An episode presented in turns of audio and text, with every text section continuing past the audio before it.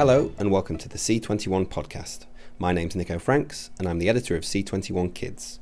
This week's edition comes from the Kidscreen Summit in Miami, which took place last week and saw the international kids content community meet up to do deals, discuss shifting business models, and sip from the occasional pina colada. One of the major announcements to come out of the event was Canadian public broadcaster CBC fleshing out the details of its commitment to serve a wider range of young audiences. Having focused on the relatively easy to reach preschool demographic in recent years, it now wants to target more and more older kids and will offer new original French and English language programming alongside acquired content, primarily via its OTT service, CBC Gem. I began by asking the Pubcaster's president and CEO, Catherine Tait, about the reason behind this shift in strategy, and we also talked about the firm's approach to working with platforms that are popular among older kids, like YouTube. Well, I think we all have um, struggled to uh, keep that younger audience or the younger adult audience in, um, on our airwaves, and just as they've moved to digital, uh, we've also moved to digital. So I think what we're we're all realizing is that if we want uh, future generations of, in our case, Canadians, to be engaged in public broadcasting and in the values of public broadcasting, whether that's tolerance or diversity or inclusion, uh, we need to reach them and we need to engage them not through linear television but through um, whether it's Snapchat or YouTube or other um, social media uh, platforms. We have to, it's our job to figure out how to reach them. It's not, um, not for them to have to find us. Mm-hmm. And that came up on the panel, that kind of moral decision almost for public broadcasters having to, I guess, engage with these private companies. How does CBC look at a platform like YouTube, for example? We heard today from um, some of the, our colleagues um, in the public broadcasting sector that the jury is out on YouTube. YouTube is not um, a curated environment for uh, children. Uh, that's not to say there isn't wonderful content on YouTube. There is nothing, you know, a plethora of a tsunami of fantastic content on YouTube, but there's also uh, content that is um, offensive and dangerous for children. And so, what we really need to figure out as public broadcasters how to leverage the social media tools that are available to kids, how to be there, and hopefully how to um, train them and help them use those platforms in a way that is not harmful.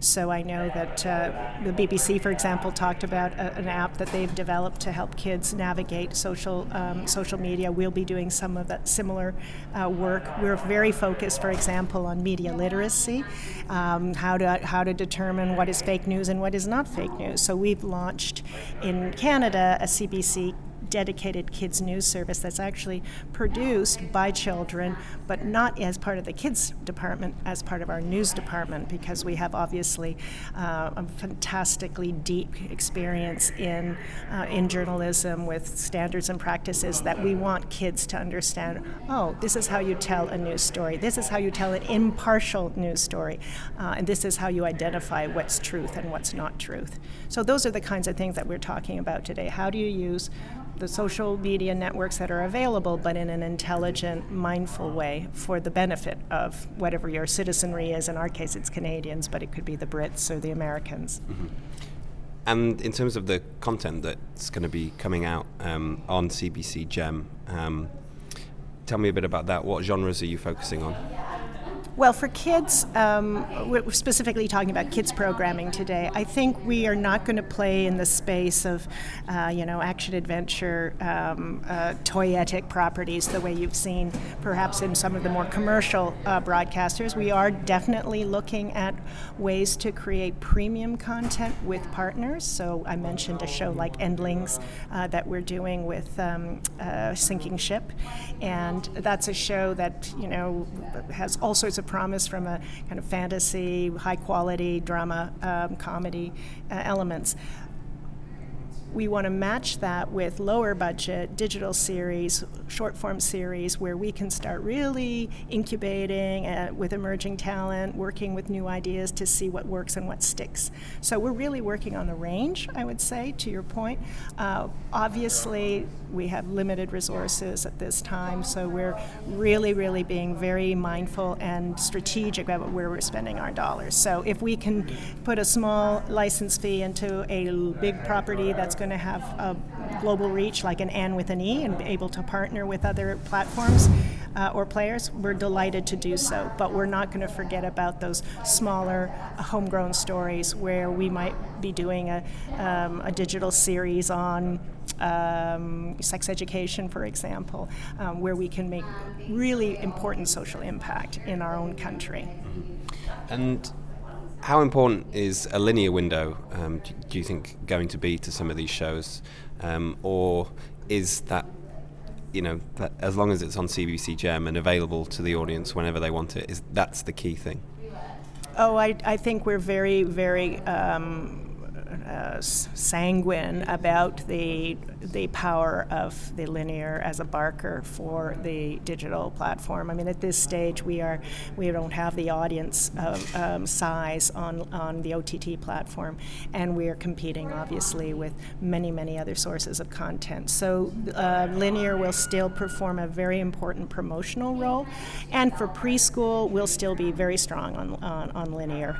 Um, you know, we're in this very uh, we heard today from France Télévisions that they've shutting down their kids linear service to, to privilege a digital service, that's a complicated transition to just turn one off and turn the other on. I think what we're going to be trying to do here is work both on linear and digital, building audience on digital, and perhaps over time um, uh, tuning down on linear.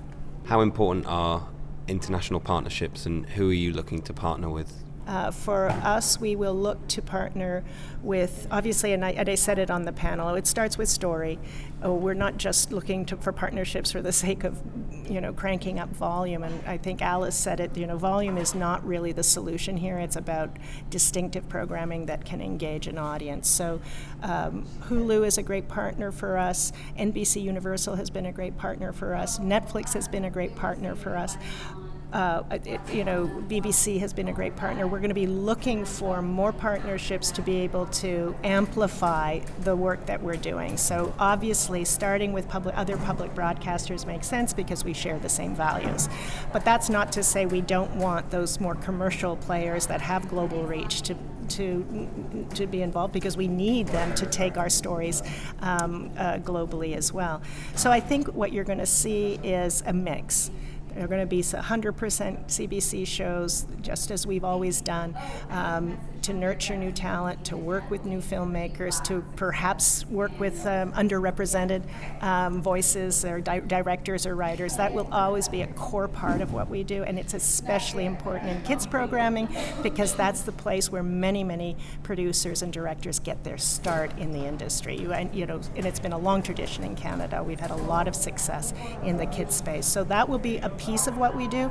And then for those bigger, more ambitious drama projects that have bigger budgets, that's where we're going to be looking for partnerships. Mm-hmm. And public broadcasters all around the world are uh, strapped for cash, basically, and we're seeing, for example, like the BBC pursuing a fewer, bigger, better strategy, which some producers have argued have focused more on the fewer element of that. So are you sympathetic to producers who are, are perhaps um, worried and concerned that public broadcasters doing fewer series could um, cause the, the business to shrink? The business of television is, uh, is not shrinking. the business of television is, is experiencing a renaissance. Uh, the challenge is how do you distinguish yourself in a tsunami of content? So where you have you know 600 series, drama series being produced out of the United States this last year, as opposed to 200 five years ago. I don't know if those numbers are correct, but that kind of magnitude. How do you stand out in the crowd? Uh, I think that for the public broadcaster, and we have not taken that position, by the way, um, uh, the BBC, you know, bigger is better or fewer is bigger, whatever it was you said. Um, for us, it's we want to make a, a, a few what we would call signature series that maybe they're bigger budget, but maybe they really are about a, a truly Canadian property, a Canadian underlying Canadian IP, a, a, a, book by Margaret Atwood, for example, or Michael Ondaatje, something that's truly celebratory about Can- Canadian experience. That would be something we might want to inve- invest in at a higher level than in the past. But to the fewer, in digital, you do not have to spend a lot of money. Podcasting is an enormous opportunity, and we're we are devoting a lot of energy to how do we own that format because you can do it at a reasonable budget and you can reach millions of people. We're doing so through Spotify and other partnerships. Um, so I don't think it is. I mean, again, we get stuck on those uh, big budget TV series as, as that's the you know the kind of the, the gold key or the gold ring to the business, and I just don't think that's really realistic for public broadcasters to think that they can play in that area. Certainly not for the Canadian. We just don't have those resources. Mm-hmm. And finally, um, it's fair to say you caused something of a stir earlier this month with your comments at prime time about Netflix's um, position in Canada. Um, now that that's died down slightly, is on reflection. Like I'd like again. to bring it up again. Yeah, but on reflection, do you feel like you you know your your point of view came across accurately, and is there anything you'd like to add? Well, I think the um, obviously we, uh, my comments provoked a debate, and I think that as a public broadcaster, that's partly our role, is to to uh, invite people to have a conversation. In this case, it was to invite Canadians to have a conversation about what does it mean to invite global digital companies into the company, into the country rather, and what does it mean for Canadian creators and for the companies in Canada that are devoted and dedicated to serving Canadians when other uh, global players do not necessarily have the same obligations um, to Canadian creators. So I don't, uh, upon reflection, I do not uh, regret my remarks. I certainly was surprised by the um, by the uh, by the response, and um, but I think it's a conversation that we need to be having. That's all we have time for on this week's podcast. But you can read more about what went down at the Kidscreen Summit on our website now, while keeping up to date with all the industry developments by following C21 online, on mobile, and on Twitter. Thanks for listening.